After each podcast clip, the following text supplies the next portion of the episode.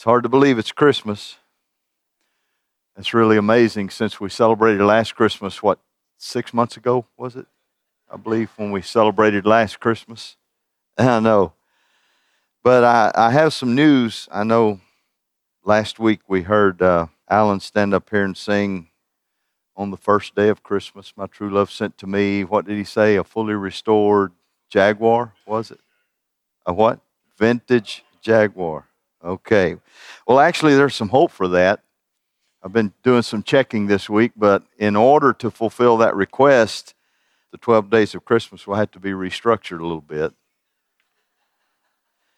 So you'll get a partridge, but the pear tree is not coming. It's so bulky that uh, it'll definitely cut down on the cost to not have to ship the pear tree. And you start shipping trees, the shock gets to them sometimes anyway. You'll only get one turtle dove. Two is redundant. You still get the three French hens because everybody loves to eat and they taste pretty good. You won't get the four calling birds because you've already got a partridge and a turtle dove and three French hens. You don't need any more birds. The five golden rings will be sent. Gold is always nice, and the bottom line is you can always sell them and help pay for your restored jag. Breeders are working feverishly to produce one goose who can lay six eggs a day rather than six geese. So if they succeed, it will definitely help your grocery bill, so they'll send the one goose after their testing is complete. Seven swans are swimming. They're merely decorative, so they're eliminated. No one can find eight maids of milking. It's all done by machine. Nine ladies dancing. Well, I consulted with Christy and Deb also, and they both said we probably need to leave the dancing ladies off. And since we're trying to save money, have you considered the high cost of shipping even one Lord internationally? So no Lords. And 11 pipers piping and the 12 drummers drumming. That's a simple case of the band getting too big. So they're gone. So if, and it's a big if, we can get these changes approved, then you might just get your fully restored Jag.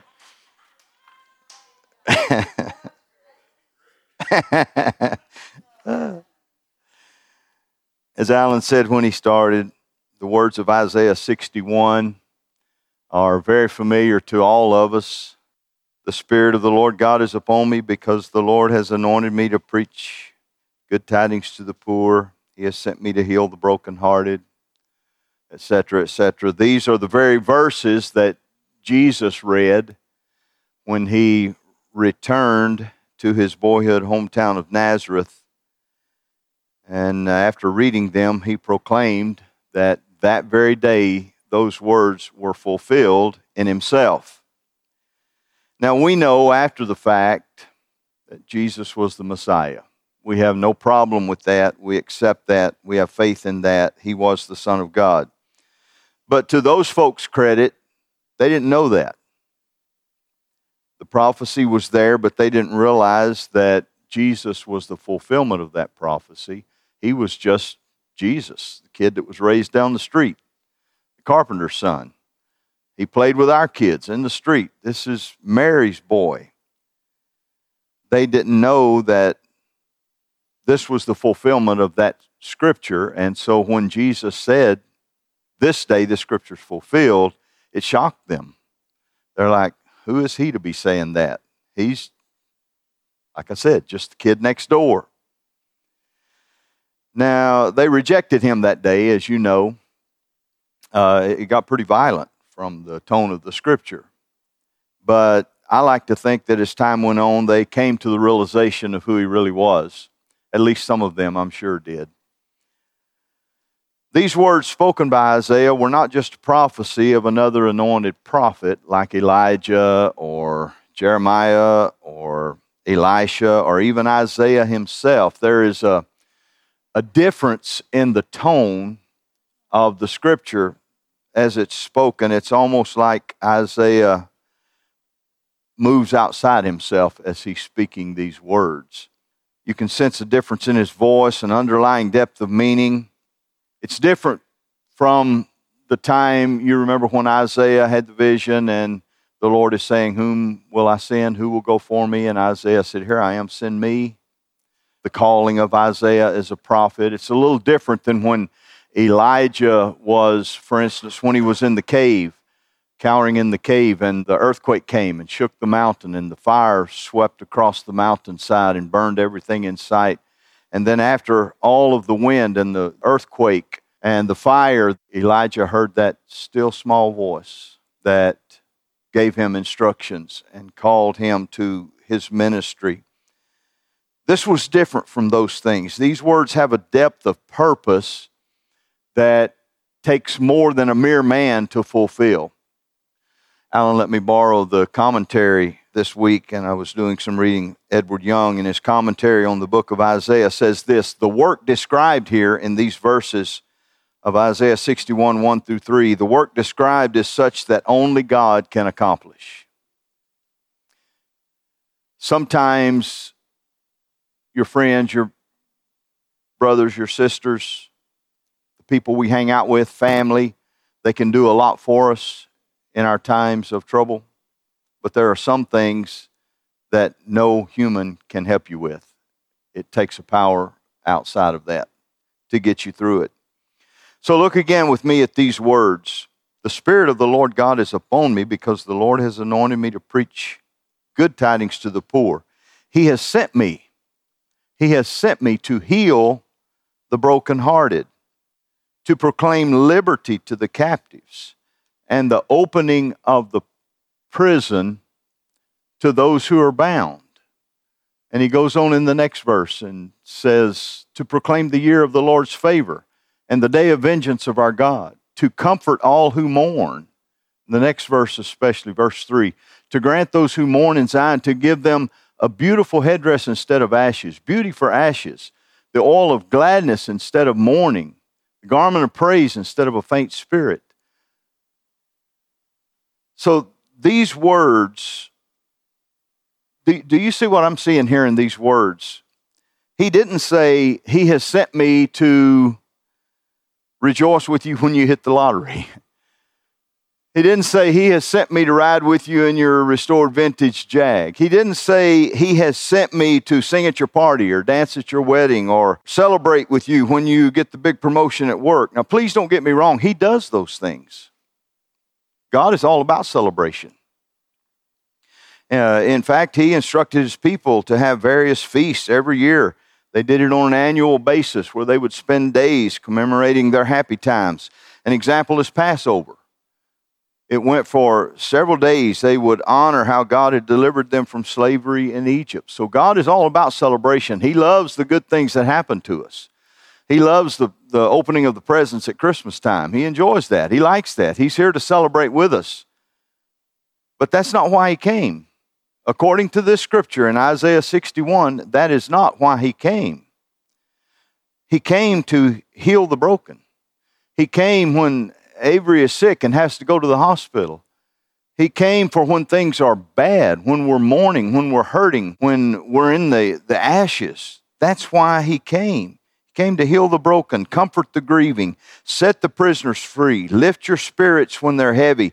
I can't find one thing in this list where it says that he came for the happy times. It's all about the broken, the hurting, the bad times that we endure.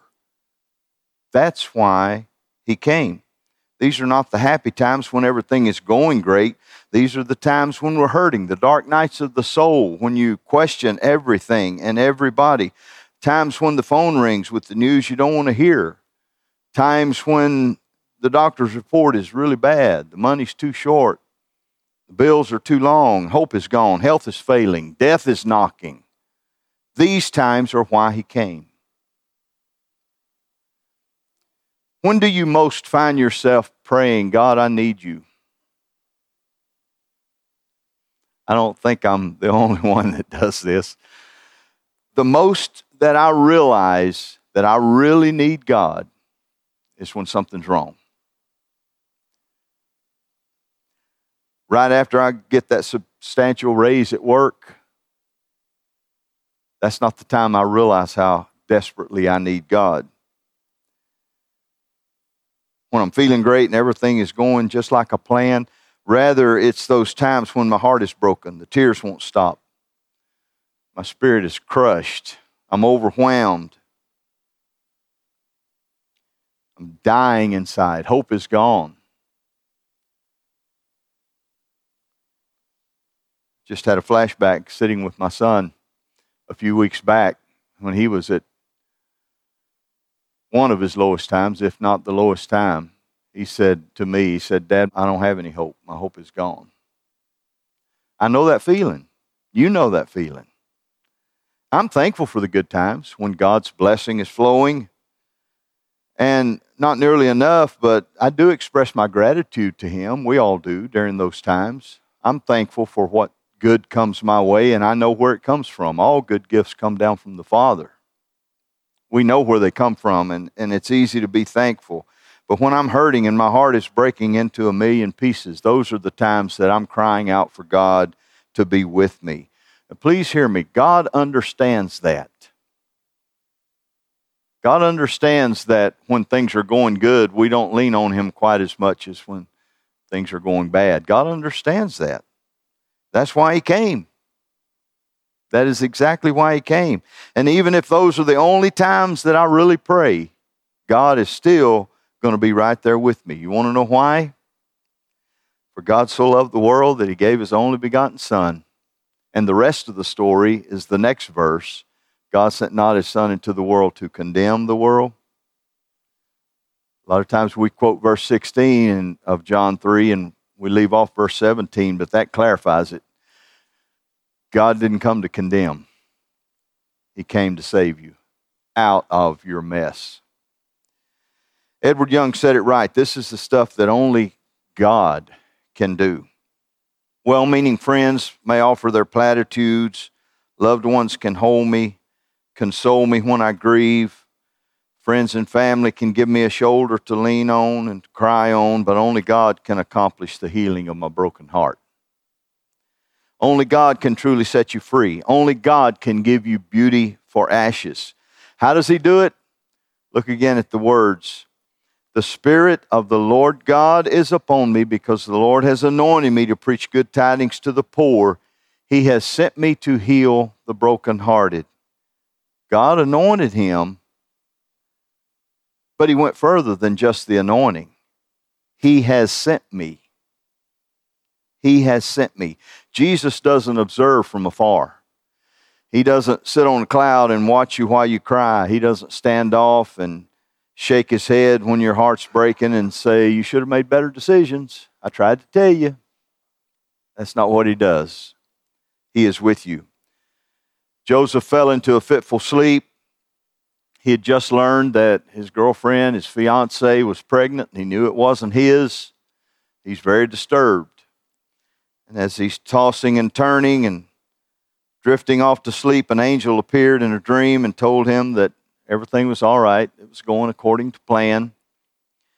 Matthew 1 22 and 23 says, So all this was done that it might be fulfilled, which was spoken by the Lord through the prophets, saying, Behold, a virgin shall conceive and bring forth a son, and they shall call his name Emmanuel, which being interpreted is, say it with me, God with us. With us. That's the bottom line. God is with you. It is not you with God, it's God with you. There's a difference. There's a difference. The difference is if it's you with God, then when those good times come, you tend to stray away. I do. If it's me with God, I'm going to drift at times. But if it's God with me, when I start drifting, guess what He does? He drifts with me. Wherever you go, He's going because God is with you. He became one of us so He could understand, so He could be with us. He knows sorrow and pain, He knows the bad news. He knows the hurt of betrayal. He knows how it feels to have a friend stab you in the back. He knows forsaken. Nothing you feel or have ever felt or will ever feel is applicable only to you because God is with you. He's right there with you. I know from experience what it feels like to make the bad decisions and the stupid mistakes and ending up crashing and burning. I've done that more than once in my life. I'm embarrassed to say, but I also know from experience what it feels like when I'm sitting there in the heap of ashes that was my life to look around and realize that somebody's there with me.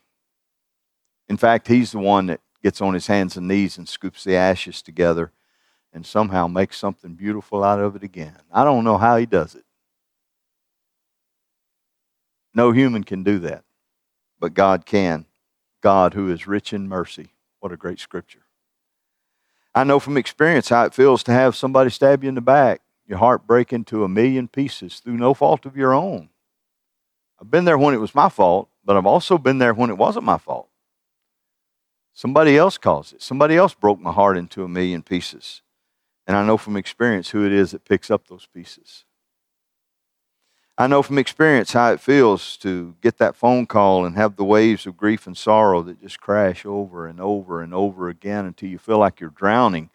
But I know who it is that keeps my head above the water. He knows how to comfort us, doesn't he? He knows how to comfort us.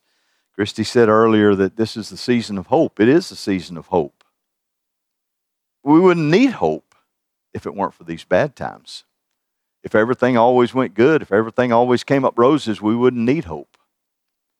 But we do need hope, and God knows that. He knows exactly the words to speak to your inner ear. He knows what your spirit will accept, how to lift you up. I found out that it doesn't have to be a preacher, it doesn't have to be a fellow brother or sister in Christ. In fact, in my case, it's usually not. It can be something as simple, and th- these are my experiences something as simple as a butterfly fluttering by. It can be something as simple as, as a movie, sitting watching a movie and find myself bawling like a baby because God is speaking to me. I keep music playing in my car as I Uber, keep it real low. And there are times that a song will come on and it just ministers to me, and it's not a Christian song but it ministers to me. Who does that? God does that. I wouldn't think about sending some secular song to you to encourage you in a spiritual battle. God thinks about that. He knows what it takes to speak to your spirit. He knows how to heal the brokenhearted. He knows how to lift you from the spirit of heaviness. He knows how to help us in our hard times. He is a master at healing the broken heart opening the prison, setting you free, comforting the, if you're mourning and grieving, giving beauty for ashes, lifting the spirit of heaviness. God with us. God with us. What a great phrase. It denotes present tense. God with us. Didn't say God will be with you. It doesn't say God has been with you, although He has been and although He will be. It's always present tense. God is always present tense. He is always present tense. God is with you every moment of the day. Right now, He's with you every second of every minute. And because of that, that's why He was with us and that's why He will be with us, because He never leaves you. He's always with you. He doesn't observe from afar. No matter who you are or what you've done, He's with you, and that is amazing. And I think that's why the scripture bears out the fact that it was the shepherds who ran to worship him. It was the unbelievers from afar that came and laid their best gifts at his crib because they knew it doesn't matter who you are, he is with us. Unto us a child is born, unto us a son is given. So, anyway, I wish each of you a Merry Christmas. May your days be merry and bright. I hope you can relax and have some fun, open some gifts, enjoy your family, eat your heart out. It's even okay for mommy to kiss Santa Claus. That's fine. But as we learned last week from the prayer requests, and as Christy reminded us again this morning, and our experience with our own Avery, the hard times come. So when your bulbs burn out and your ornaments shatter into a million pieces and your wrapping paper rips before you're ready for it to. In other words, when hard times come, or sickness invades, or tragedy strikes, just run to the one who started Christmas. That's what he's there for. And really, you don't have to run very far because he's with us. That's why there is a Christmas to heal the brokenhearted, to proclaim liberty to the captives, the opening of prison to those who are bound, to comfort all who mourn, to console those who mourn in Zion. Do you notice how he made a difference? This just came to me. He said to comfort all who mourn and then to comfort those in Zion who mourn. So, whether you're in church or out of church, he came to comfort you if you're mourning. That may be a simple way to look at it, but to give them beauty for ashes, the oil of joy for mourning, the garment of praise for the spirit of heaviness. That's why there's a Christmas. Amen.